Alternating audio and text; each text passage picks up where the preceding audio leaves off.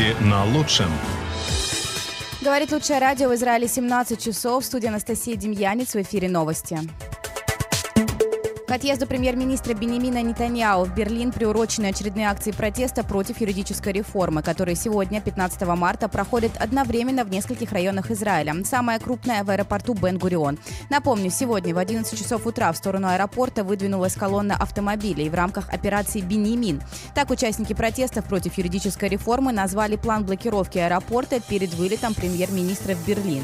В ней принимают участие бывшие бойцы спецназа Генштаба ЦААля, которые участвовали в операции в Энтебе и служили под началом Йони Нетаньяу, брата нынешнего премьера. Организаторы планировали заблокировать ведущие в аэропорт трассы, а также дороги на территории самого аэропорта. Пресс-служба полиции сообщает.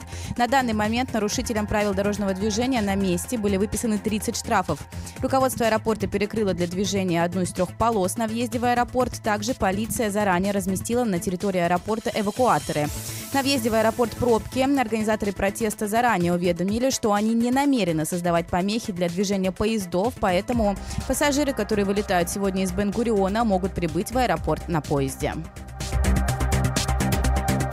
Супруга премьер-министра Израиля Сара Нетаньяу, которая сопровождала мужа в ходе визита в Париж и Рим, не поедет с ним в Берлин. Напомню, сегодня в 17.00 премьер-министр Израиля Бенемин Нетаньяу должен вылететь в Берлин. В ходе визита в Германию состоится встреча с канцлером Олафом Шольцем. Это первая встреча двух лидеров с момента их вступления в должности. Нетаньяу и Шольц обсудят различные аспекты политики и безопасности, в первую очередь иранский вопрос и развитие событий на региональной арене. Нетаньяу будет говорить о необходимости воспрепятствовать получению Ираном ядерного оружия. Напомню, Бенемин Нетаньяу сократил поездку в Берлин. Он вернется в Израиль уже завтра, 16 марта. Причина – события в сфере безопасности, подробности которых пока запрещены для публикации.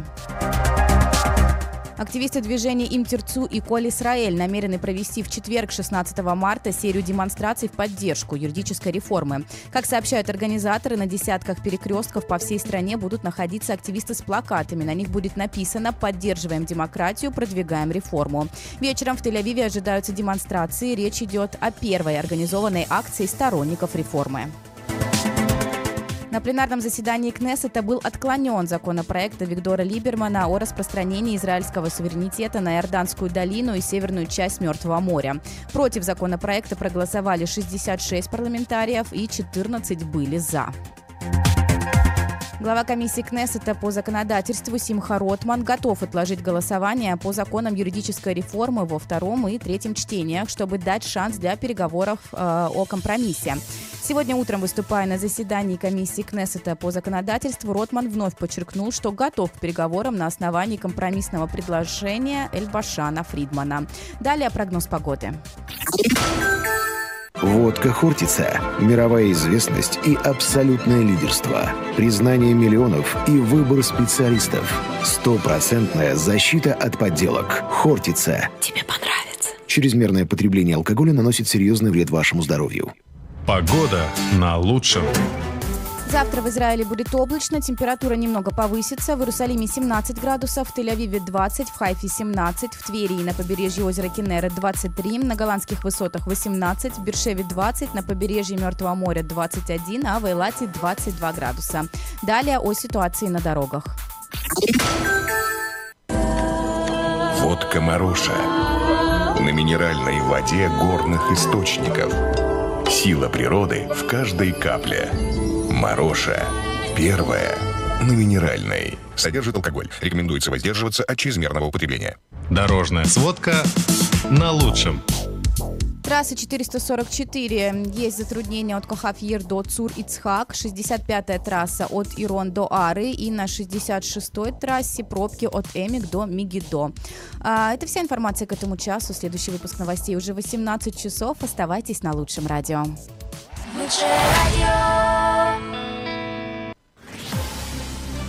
Специальный эфир лучшего радио о главных событиях в мире.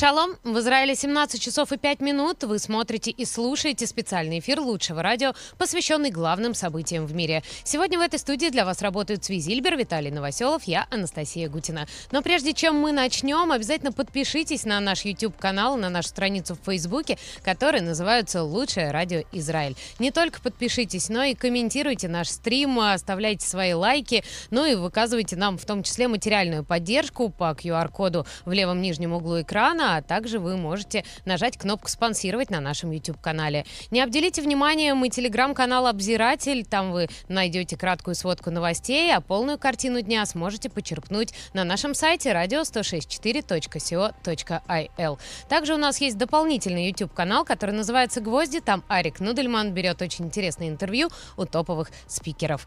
А, здравствуйте, коллеги, давайте начинать. Добрый вечер.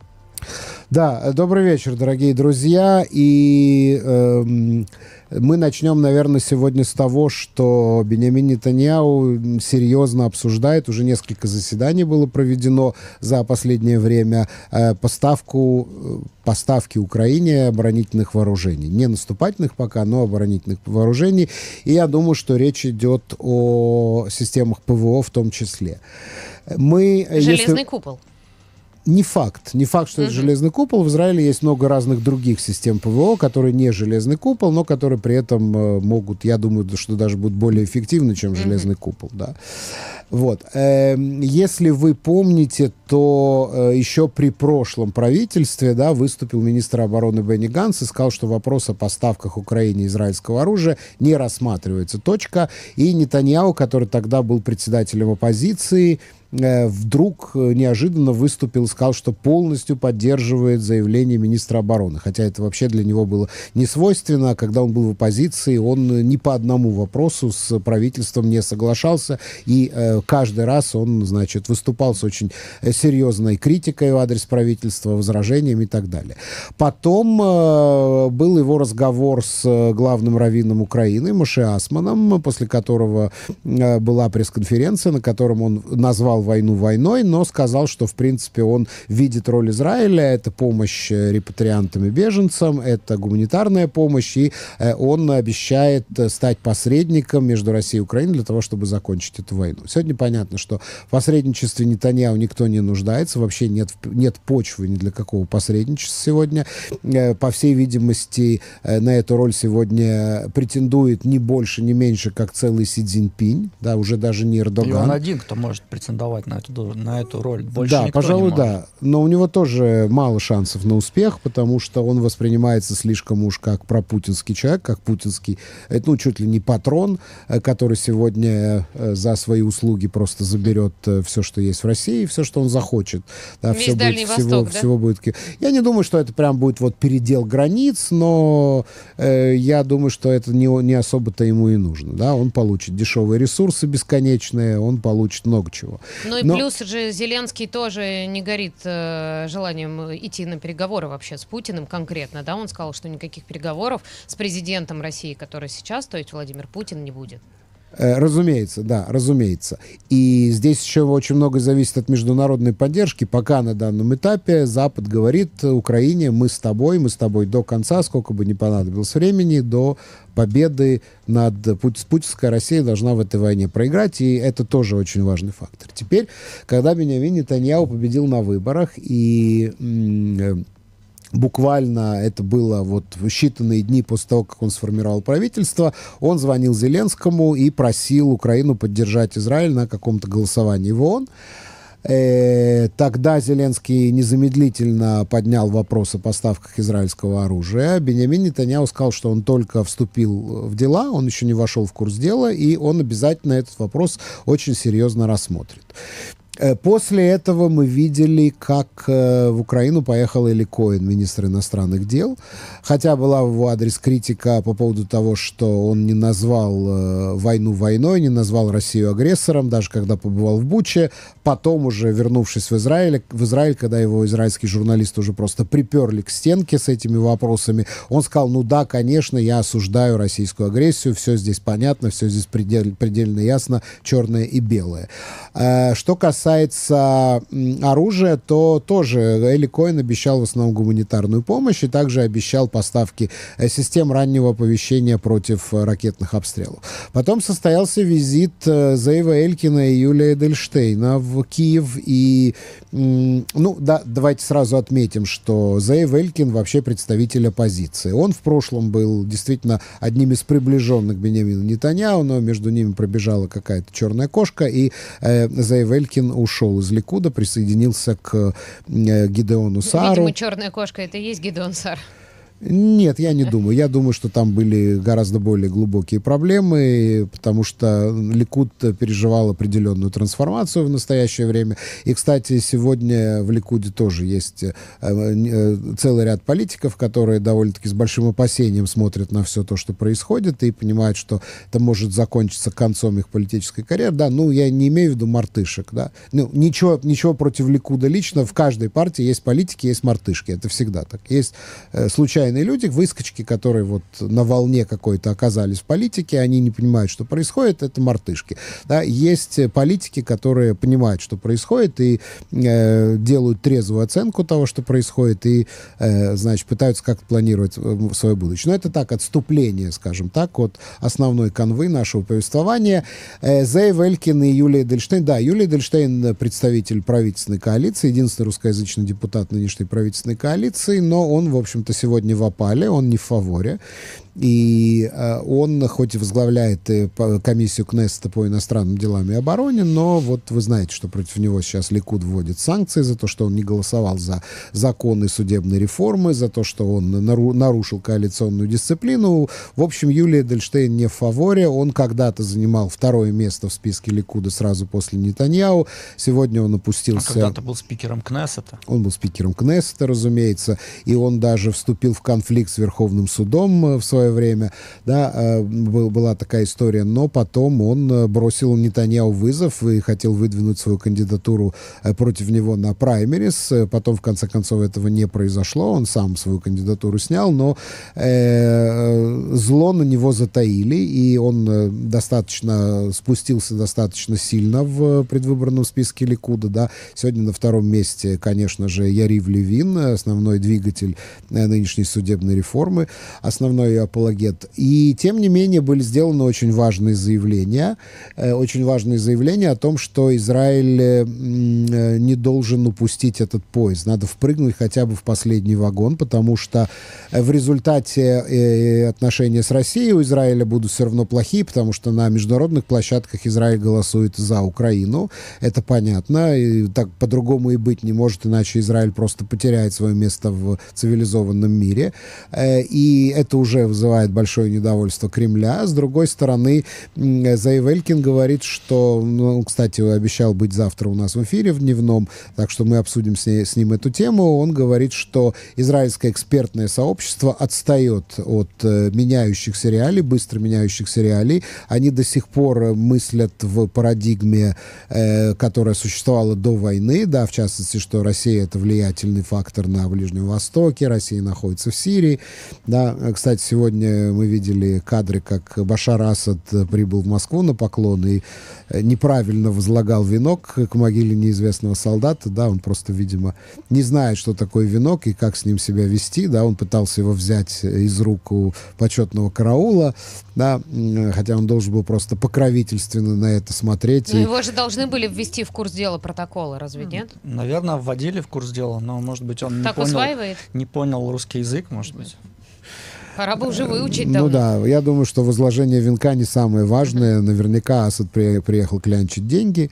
Э, вот. Э, ну или там создать какую-то видимость каких-то международных контактов Кремля. Да? Ну мы видим все, все э, э, да, скажи мне, кто твой друг, и я скажу, кто ты. Сегодня друзья Путина, это их осталось очень немного в мире. Это Иран, это э, режим Асада, это Северная Корея, Венесуэла, вот Китай, и то Китай сейчас очень сильно от них дистанцируется ну, вот самые такие верные и преданные — это Иран и Сирия, э, страны, которые находятся в состоянии войны с Израилем и которые являются заклятыми врагами нашей страны. В этой ситуации понятно, что Израиль втолкнули силой в этот окоп. И на сегодняшний день израильское правительство тоже очень э, хорошо э, начинает осознавать, что прошлая парадигма уже не работает. И да, многие опасались, что у Бенямина Нетаньяу прям такие прекрасные отношения с Путиным, что он э, не захочет помогать Украине и станет да, даже будет помогать России каким-то образом, какими-то нелегальными способами.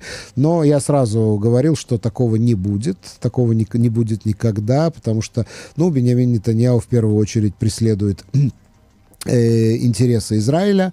Э, он прекрасно понимает, что такое интересы Израиля, и он в международной политике, в общем-то, волк, да, он в международной политике еще с 80-х годов, он был представителем Израиля в ООН, в Организации Объединенных Наций, э, еще в, до того, как сделал политическую карьеру в Ликуде. Но в любом случае, конечно, он будет руководствоваться интересами Израиля. Израиль сегодня хочет мобилизовать поддержку западных стран через Европу, да, вот поэтому Нетаньяу уже побывал в Париже, в Риме, сейчас он находится в Берлине. Правда, говорят, что он сократил свой визит, он э, из-за ситуации на севере Израиля, которая остается очень напряженной. Мы пока не знаем, что там на самом деле произошло, что там был за, за взрыв возле перекрестка Мегидо. Информация зашифрована, за, за, засекречена, да, и э, пока мы не очень представляем, что там на самом деле произошло, но сигналы поступают из э, Министерства обороны и командования ЦАЛа, сигналы поступают очень-очень тревожные, и да, надо давать себе в этом отчет, что ситуация в Израиле взрывоопасная и может взорваться в любой момент. Вообще, если он ради этого сократил до одних суток свой, свой визит в Берлин, именно из-за из того, что уже случилось, это же ведь не сегодня произошло, не то чтобы он вылетел, это случилось, и он решил вернуться, да? Это случилось, э, по-моему, два дня назад. То есть, видимо, это что-то с последствиями. Это что-то, видимо, с последствиями. Вероятно, там эксперты разобрались, что это был за взрыв. Может быть, они покопались и установили, что это была за взрывчатка. Может быть, они установили ее происхождение. И, и, и все это позволило им сделать очень тревожные выводы, и, и, на основании которых надо предпринимать дальше какие-то серьезные действия. Да. Ну и давайте надо понимать в этой ситуации тоже, что Путин тоже может нажать этот курок и начнется волна террора против Израиля. Тут тоже как бы не надо впадать в какие-то иллюзии. И, разумеется, Путин заинтересован в том, чтобы сеять хаос везде, где только возможно. Повышение общего уровня хаоса в мире ему кажется таким очень хорошим выходом из всей этой ситуации. И Путин всегда поднимался на каком-то хаосе, да, то на распаде Советского Союза, то на дефолте, да, он всегда поднимался на, на каком-то хаосе. Терактах терактах, да, совершенно верно. Он всегда поднимался на каком-то хаосе. Но э, на сегодняшний день Израилю нужна поддержка Европы в первую очередь, поддержка Байдена. Э, об этом только можно говорить при помощи Европы, потому что Байден как-то не очень пока приглашает Нетаньяу в Белый дом. Обычно это всегда происходило, да, как только формировалось новое правительство, премьер-министр Израиля отправлялся очень скоро, да, буквально там через несколько недель отправлялся в Белый дом, но почему-то с Байденом пока на данный момент такого не происходит. Биби не зовут в Белый дом, не ждут. Я не знаю, говорят ли они по телефону. Я напомню, что Биби был первым мировым политиком, который поздравил Байдена с победой на выборах. Но, тем не менее, вот все, что, весь контекст того, что происходит, по всей видимости, э, сделал, создал, создает такую ситуацию, что Байден не особо жаждет общаться по телефону или э, очно с Бенямином Нетаньяу, поэтому Нетаньяу сейчас путешествует по столицам старой Европы и пытается говорить напрямую не со структурами Евросоюза, не с Брюсселем, а напрямую с лидерами европейских стран. Следом за Берлином будет Лондон, и вот э, Франция, Италия, Германия, Великобритания, ключевые страны Евросоюза, он э, убеждает их, что они должны э, усилить санкционный режим против Ирана, потому что э, санкции против Ирана будут означать также помощь Украине. Ну и понятно, что у этого всегда есть вторая сторона, что Бенямин Нетаньяу даст нек- некие гарантии, некие обещания поставок Украине оборонительных вооружений. И э, эта тема, как сегодня уже было слито в прессу, эта тема уже второй раз, Нетаньяу собирал уже второе заседание с экспертным сообществом на, уже на уровне того, что реально Израиль на сегодняшний день может поставить э, в Украину. И э, будем надеяться, будем надеяться, да, поскольку Э, вот эти системы раннего оповещения о ракетных ударах обещал еще Бенни Ганс полгода назад, да, и вот сейчас во время визита Эли Коина оказалось, что это может быть поставлено тоже еще через 4 месяца, то есть у Украины нет такого столько времени, да, потому что каждый день э, приносит новые жертвы, в Израиле сказали, что мы еще от, от, дорабатываем эту систему, мы ее приспосабливаем к реалиям, которые сегодня существуют в Украине, но важно не только согласие на поставки вооружения, но важны еще и сроки, да, в которые это, эти поставки будут производиться. Ну что ж, на этом мы ненадолго прервемся. Реклама на лучшем радио. Никуда не переключайтесь, потому что впереди у нас Владимир Милов. Специальный эфир лучшего радио о главных событиях в мире.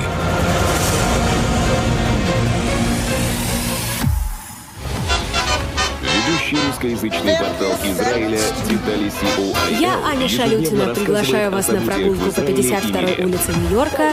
Война закончится за столом переговоров, и это очевидно. Будет Путин, не будет Путин. Если бы это было возможно, мы бы с вами жили в совершенно прекрасном мире. Что вы будете делать после окончания войны? Мы будем только врагами. Вот этот глубинный народ. Это отсутствие эмпатии, сочувствия. Мы за вас платить больше не будем. Здравствуйте. И тут бац. И кинематограф, и искусство в целом нельзя рассматривать так утилитарно. Это не медицина. Она не может вылечить человека. Гвозди. Ну какой же это современник, ребята? Теперь это сегодняшник. Русофобы, сидите за границей. Мозги прочищены, переиначены, переформатированы. Но это все равно, что строить театр в тюрьме. Нет, нет, это не тюрьма, мы не в камере, нет, нет. И я верю в то, что и в России есть замечательные люди, и в Украине замечательные люди. А есть говно, вы меня извините, которое ни, ни с чем, ни с ну, чем... я согласна, я согласна. Ни с чем не, не изменить. В эфире. Такое экскрементарное слово. Гвозди.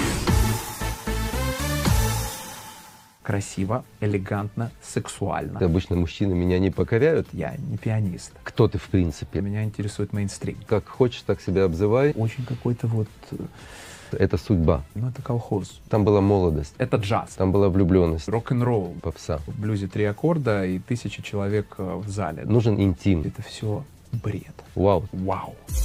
Гвозди. Избежать большой войны было нельзя. Но тогда встает другой вопрос.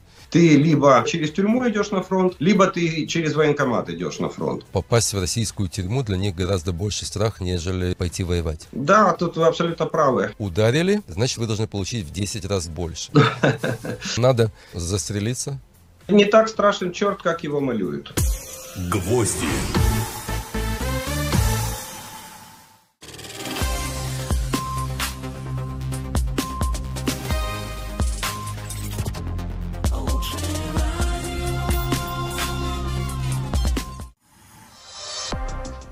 Мы продолжаем специальный эфир лучшего радио, посвященный главным событиям в мире. Друзья, не забывайте подписываться на наши социальные сети, на наш YouTube-канал и на нашу страницу в Фейсбуке, на наш Телеграм-обзиратель и на наш YouTube-канал «Гвозди». А прямо сейчас к нашему эфиру присоединяется Владимир Милов, российский политик в эмиграции, в прошлом заместитель министра энергетики России и автор YouTube-канала Владимир Милов. Владимир, здравствуйте.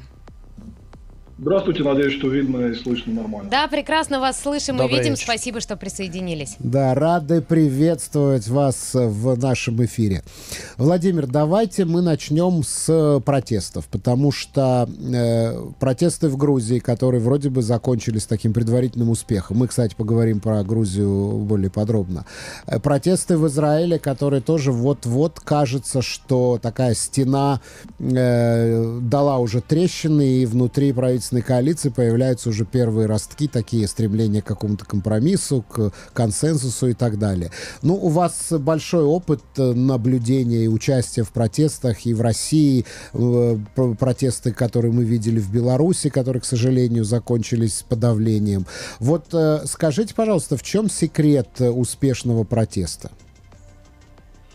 Нет какого-то универсального секрета, и более того, вот все эти истории, даже которые вы назвали, и Грузия, Израиль, и Беларусь, они очень-очень разные. Я всегда э, всем зрителям рекомендую смотреть на контекст и оценивать вот всю комплексность, там, сложность происходящего, не пытаться найти какую-то единую универсальную формулу, Но, тем не менее, что-то похожее на универсальную формулу есть, потому что э, в последние пару десятилетий ключевым, к сожалению, мировым трендом стал отход от демократии и э, попытки разных политиков в разных странах в свою пользу переиначить э, демократические институты, сделать их какие-то более легко контролируемыми, управляемыми. Это, например, объединяло протесты и в Грузии, и в Израиле. Вообще, если смотреть, например, на российский опыт, который мне очень понятен и близок, я вот всегда людям, которые в демократическом э, говорю одну простую вещь, э, что демократия никогда не исчезает так, что вот пришел правитель и сказал, все, надоело, мы с завтрашнего дня диктатура, я монарх там, и все выборы отменяются и так далее. Нет, это не так происходит.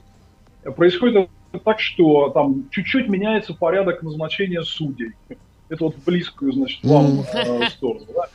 Uh, там устанавливается контроль, на, контроль над одним телеканалом, а люди говорят, ну ладно, у нас же есть там еще там несколько телеканалов. Вот в Грузии uh, этого очень много происходило в uh, последние десятилетия, именно вот воцарение такого тотального контроля над СМИ.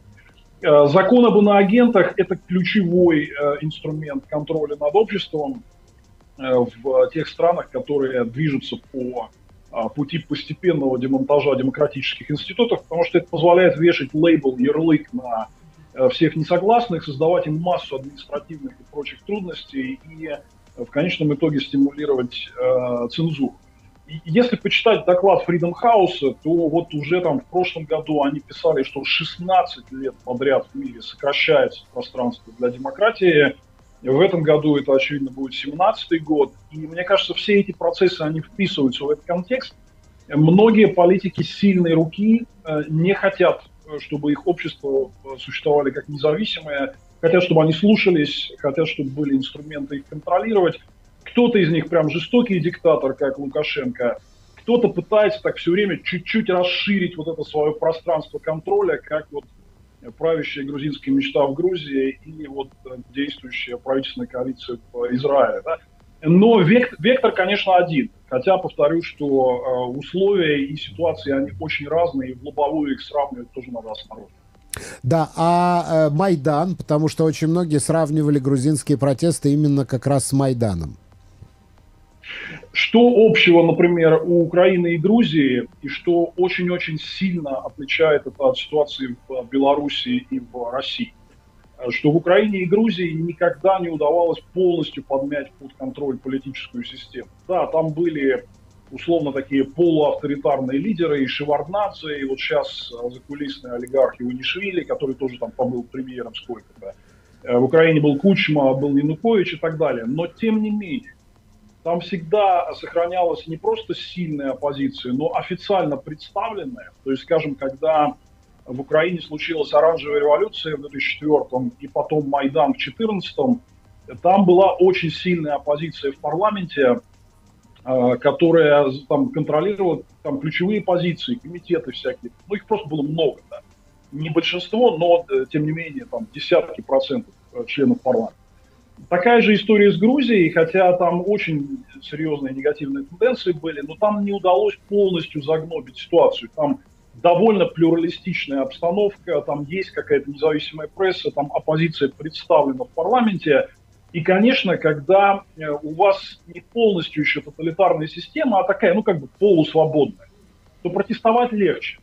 Да, против вас тоже будут применять дубинки, если заточивый газ. Но вот мы видим, что в тех странах, где удалось диктаторам полностью захватить власть, там сразу были введены такие тоталитарные институты, чуть что объявляешься экстремистом и на длительный тюремный срок. Вот это очень отличает, мне кажется, принципиальную ситуацию, потому что чего боятся люди и в России, и в Беларуси больше всего, это вот попасть надолго в тюрьму, потому что тюрьма тебя просто сломает как человека. Если тебе там 40, например, ты выйдешь уже к пенсии – хорошо, если живут. То есть жизнь как бы закончена. Так вот просто расставаться с э, привычной жизнью, но ну, для людей сложно, поэтому эта обстановка, конечно, совсем э, другая, чем в Грузии или в Украине.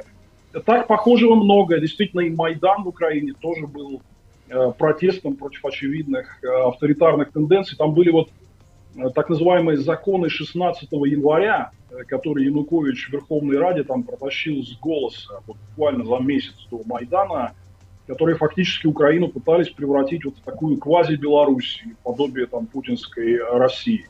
Это вызвало резкую эскалацию, и в итоге закончилось падением э, Януковича. Да, это во многом можно сравнить с тем, что в Грузии происходит.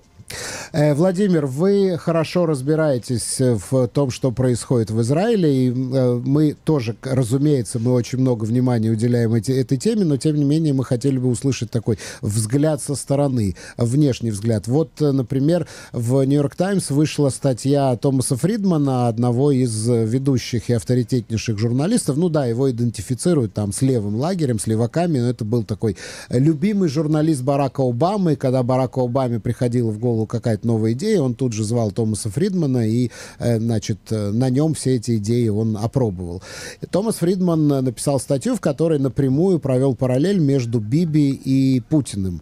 Э, сказал, что Путин совершил ошибку, потому что считал, что возьмет Киев за три дня и не, недооценил реакцию Запада. И Биби делает ту же самую ошибку, он недооценил силы сопротивления израильского народа и стремление израильского народа к демократии. Диктатура в Израиле не пройдет, и Биби этим самым закончит свою политическую карьеру. Вот э, я не знаю, мне лично кажется, что это преувеличенное все-таки сравнение с Путиным. Мне кажется, что э, ближе как раз-таки параллель с Виктором Орбаном. А вот э, как вы видите эту ситуацию?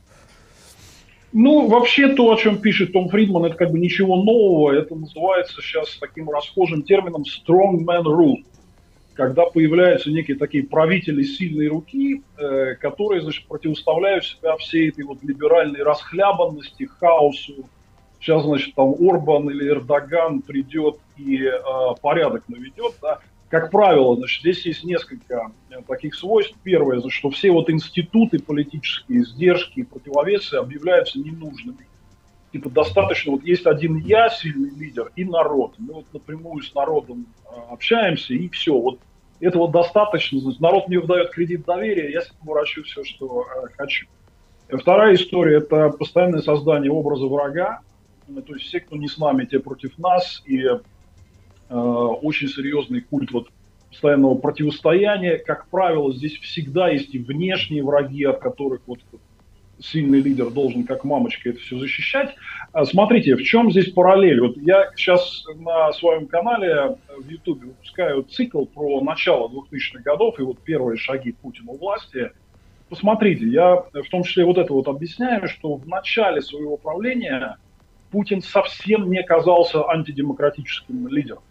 Да, такие признаки были, но при этом он постоянно говорил такие вещи, что там свобода это наше все, мы никогда не вернемся в прошлое, выступал в Бундестаге по-немецки, там обнимался с Бушем, там были либеральные экономические реформы и так далее. Да? Вот, поэтому если э, сравнивать вот, вот с этим, то мне кажется, что и Орбан, и Эрдоган, и Трамп, и Нетаньяху, они как раз э, очень сильно похожи на этот образ, и э, здесь их многое объединяет.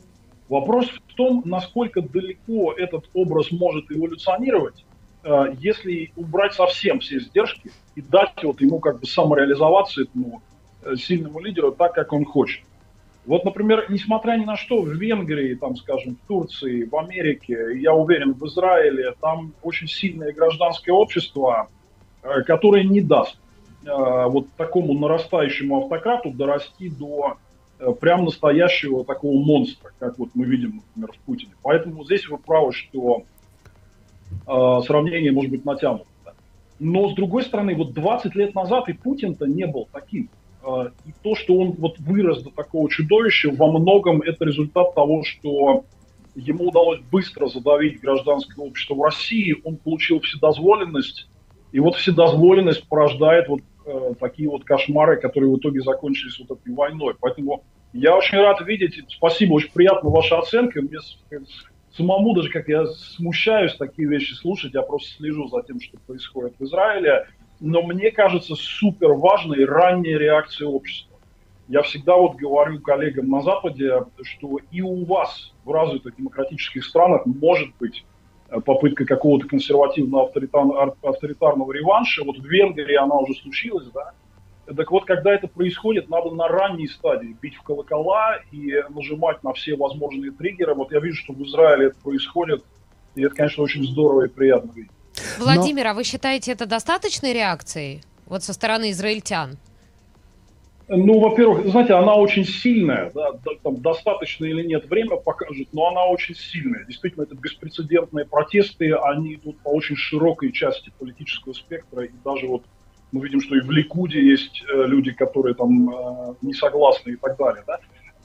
Посмотрим, но уже впечатляет то, что израильтяне, грубо говоря, не, не согласились так легко сдавать все эти права, издержки и противовесы, потому что когда у нас это в России проходило 20 лет назад, вы знаете, вот это меня, конечно, просто бесит, потому что у нас была полная успокоенность такая, да слушай, ну ничего не будет. Ну, подумаешь, судьи будут по-другому назначать. Ну, подумаешь, поменяли способ э, созыва Верхней Палаты парламента, ну, там и так далее. Было видно, что люди просто ленятся. То есть они ленятся вот участвовать в э, процессе демократического управления, отмахиваются от этого всего. И буквально через несколько шагов они оказались в мышеловке. Э, очень вот, приятно видеть, что в Израиле общество реагирует по-другому. А достаточно или нет, это вот время покажет. Да, а скажите, пожалуйста, вот интересно э, ваша точка зрения, в какой момент э, все-таки у Путина в голове возникла вот эта идея захвата Украины, присоединения бывших советских республик и воссоздания Совка? Вот э, есть ли у вас какие-то мысли на этот счет?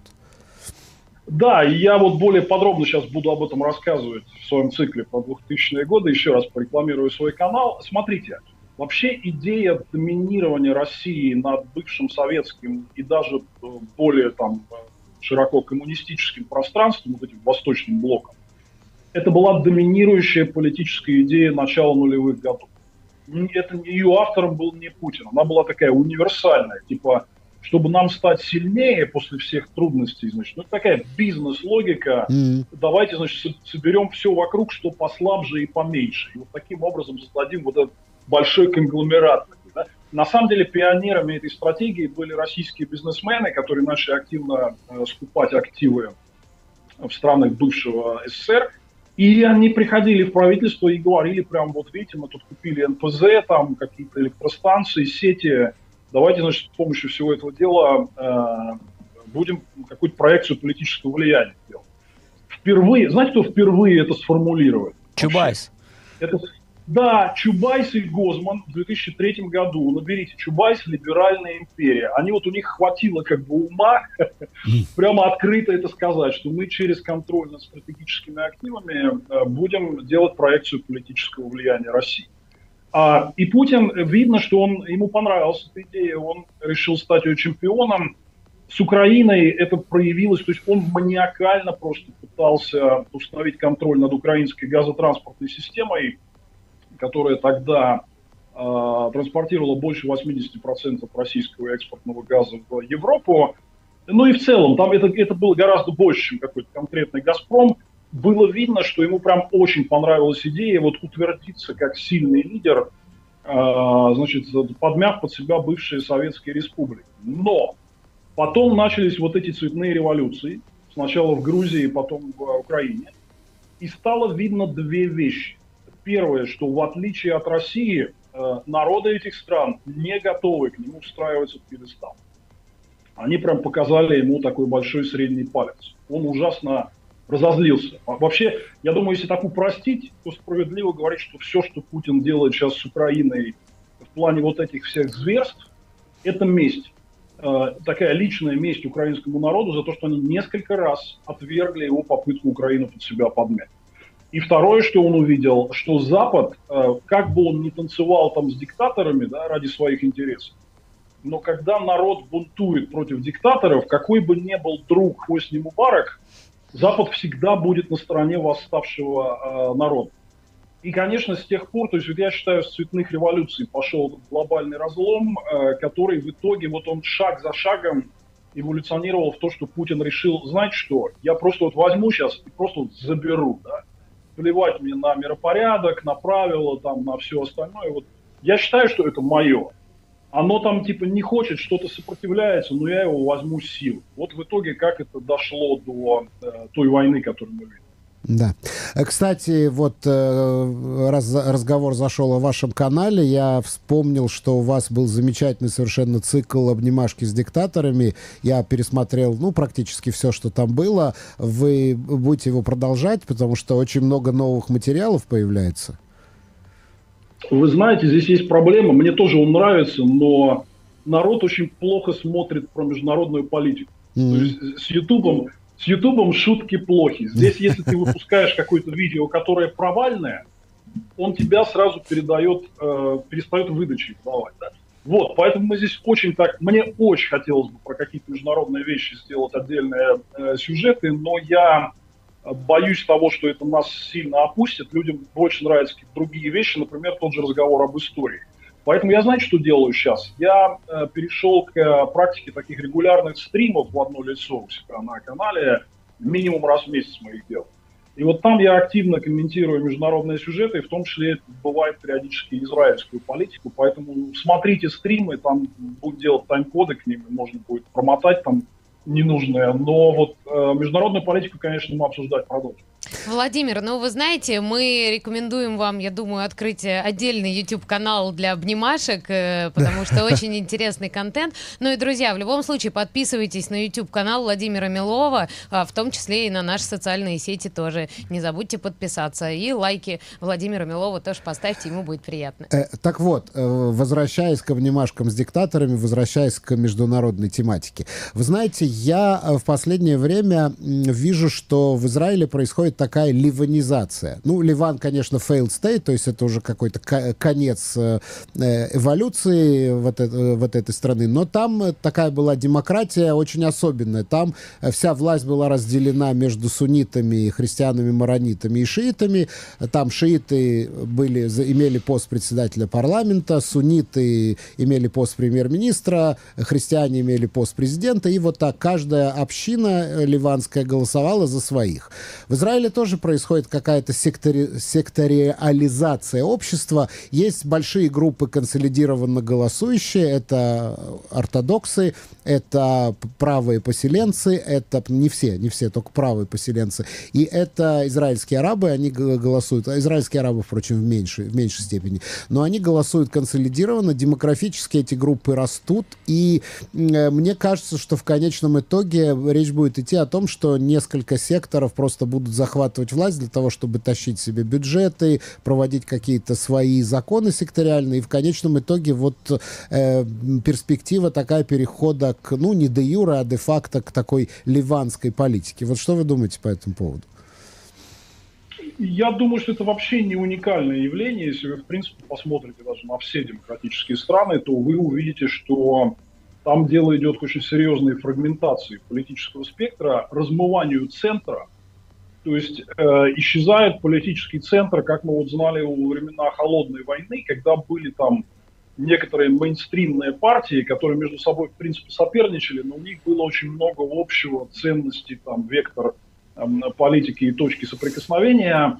Сейчас возникает другая история. Сейчас видно, что мейнстримные партии движутся, наоборот, к флангам, более радикальную сторону. То есть Ликуд становится более там ультраправым, значит, там левые партии становятся более ультралевыми. Да? Вот. И во многом я, в принципе, считаю, что это все такая э, отрыжка глобализации, то есть реакция обществ на глобализацию. Глобализация сыграла невероятную просто роль в последние 30-40 лет вот во влиянии на политику в демократических странах и не только, потому что она создала огромные вызовы для традиционного общества. Ну вот вы жили у себя в каком-то комьюнити, там, работали на заводе и, и, или там занимались какой-то аграрной деятельностью, и ничего не, менялось там десятилетиями, вы горе не знали. А тут, значит, завод закрылся, потому что теперь во Вьетнаме все делают. А у вас в вашем локальном комьюнити ходят какие-то непонятные люди в хиджабах, там, которых сто лет там, значит, не видели, говорят на непонятном языке. Вот, э, очень многих колбасит от этого, из-за этого возникает много сил, которые пытаются удовлетворять спрос на возвращение старого доброго консервативного образа жизни. Что это все какие-то леваки, значит, сатанисты, глобалисты тут нам устроили, а мы вернем традиционные ценности.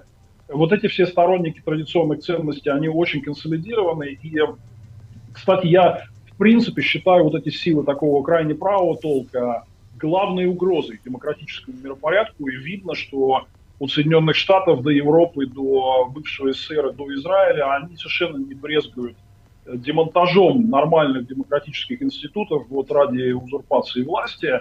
Вот. Но и как бы в другом спектре тоже там есть очень много разных э, всяких оттенков. Вот интересно, мне кажется, знаете, на это посмотреть, даже тут не, не в призме Израиля. Израиль как гораздо более сложный спектр там.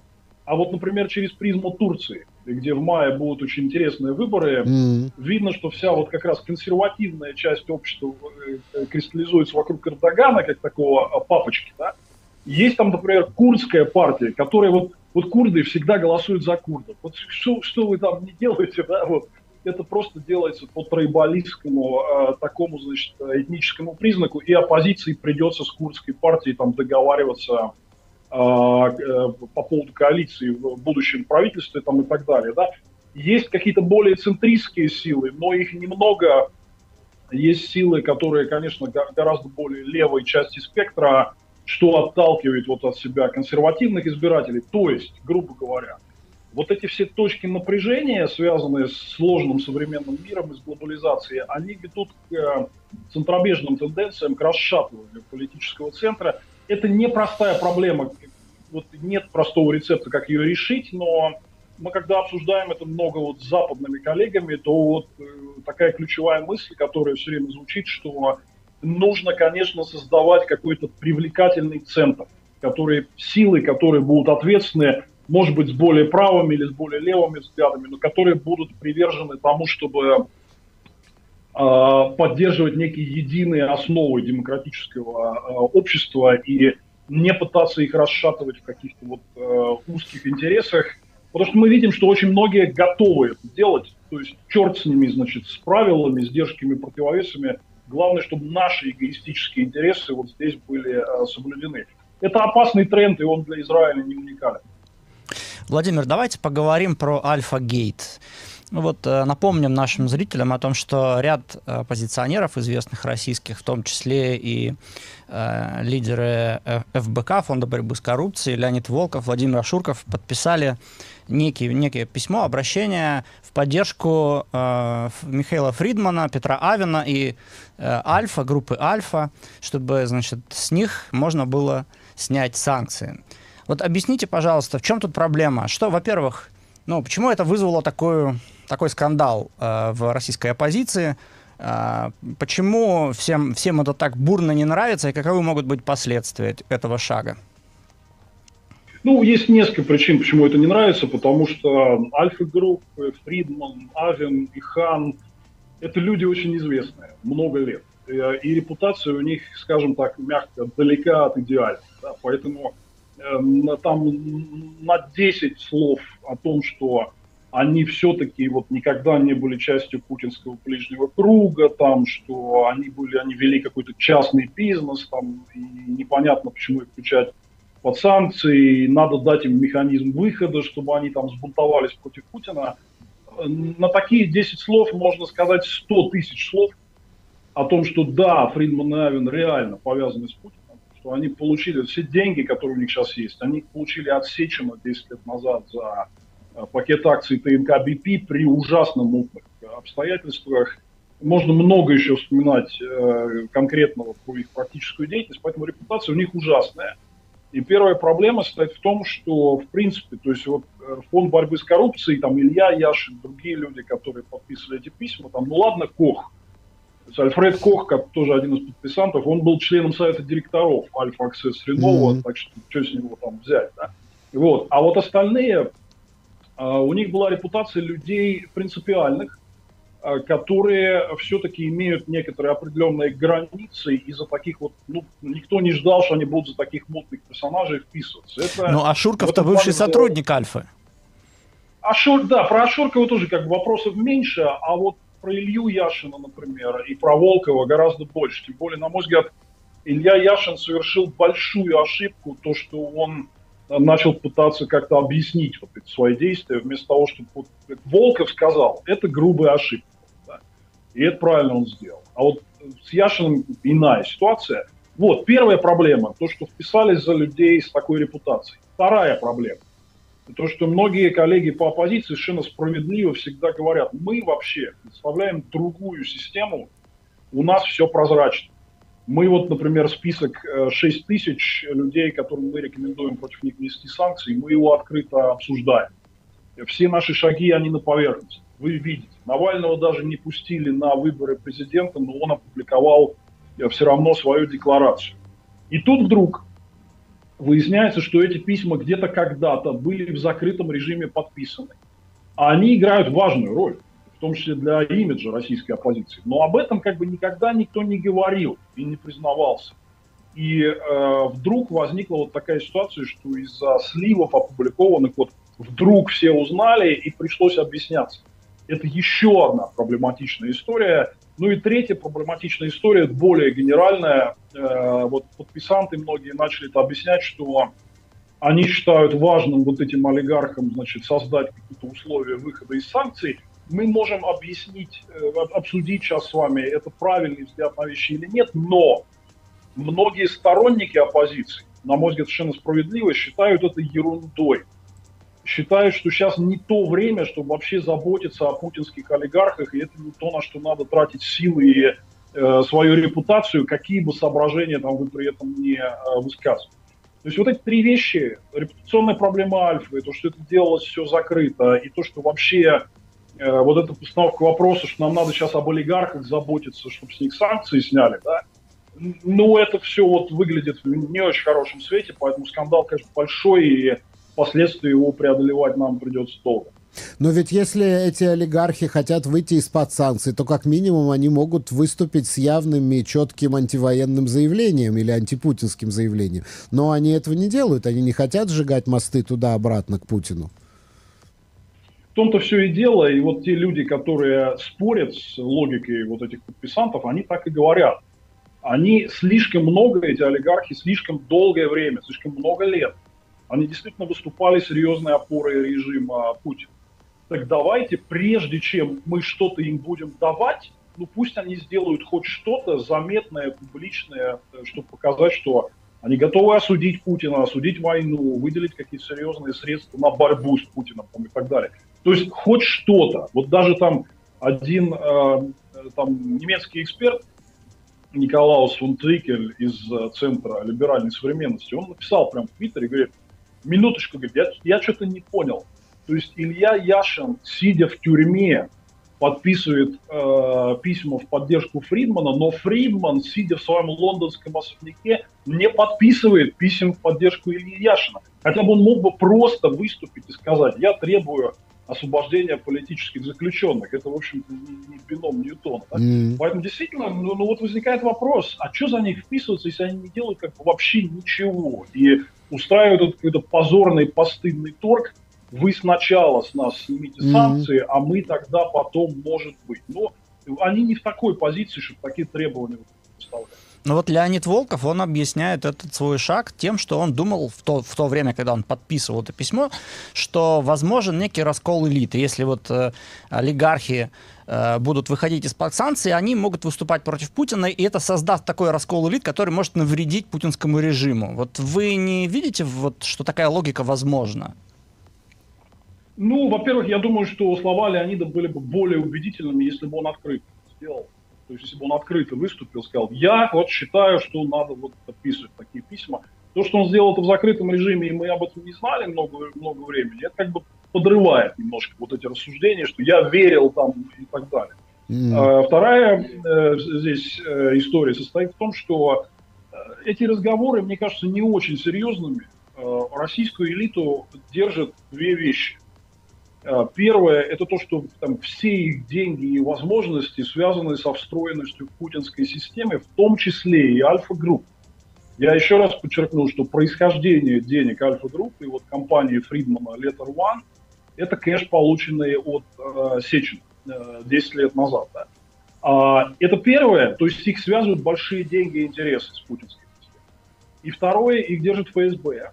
Э, которые, конечно же, они все под колпаком, за ними всеми следят, и э, любые какие-то шаги будут немедленно доложены Путину, и они это знают. У них много, у спецслужб очень много на них крючков там и, и все такое. У них много людей там, связанных с ними, остается в России. Ну и по всему миру мы знаем, Путин умеет доставать. Поэтому э, все, кто говорит про вот этот раскол элит, я их прошу сначала объяснить мне, как вы будете для этих людей вот эти две проблемы решать. Что все их деньги в российской системе, и второе, что они все под колпаком у ФСБ. Как, как бы раскол элит стимулируется письмом Барелю, вот на фоне вот этих двух слонов в комнате, да? Ну, я не знаю, понимаете? То есть, вот хорошо, он там, прочитав, значит, письмо Волкова Барелю, там, порвет все свои финансовые связи с Россией и там наплюет на ФСБ, да, просто потому что ему так было приятно, что оппозиционеры за него подписали mm. письмо. Ну, нет, конечно же. Да? То есть, на мой взгляд, это просто предельно наивное э, объяснение, и я очень разочарован всем этим и очень все это осуждаю. Владимир, Спасибо. да, спасибо большое за ваш комментарий, спасибо, что присоединились к нашему эфиру. С нами на связи был Владимир Милов, российский политик в эмиграции, в прошлом заместитель министра энергетики России, а также автор YouTube-канала Владимир Милов. Обязательно подпишитесь на YouTube-канал Владимира, там очень интересные выпуски видео. А, и также подписывайтесь на наш YouTube-канал «Лучшее радио Израиль». Владимир, спасибо большое. Спасибо, до новых встреч. Спасибо и до свидания. Друзья, на этом наш специальный эфир подходит к своему концу. Конечно же, не забывайте подписываться на наши социальные сети, на наш YouTube-канал, на нашу страницу в Фейсбуке, которая называется «Лучшее радио Израиль». Также комментируйте наши стримы, наши видео, ставьте нам лайки, не забывайте нажать на колокольчик, чтобы ни в коем случае ничего не пропустить. Также у нас есть дополнительный YouTube-канал, который называется «Гвозди». Там Марик Нудельман берет очень интересные интервью у топовых спикеров. И не обделите вниманием наш телеграм-канал канал «Обзиратель». Там вас ждут краткие новости. Ну а полную картину дня вы можете найти на нашем сайте radio164.co.il. В этой студии для вас сегодня работали Цви Зильбер, Виталий Новоселов, я Анастасия Гутина. Далее в эфире на нашем FM на 106.4 вас ждет программа «Наука», затем программа «Смени пластинку» и 52-я улица джаза. Оставайтесь на нашей волне. Специальный эфир лучшего радио о главных событиях в мире.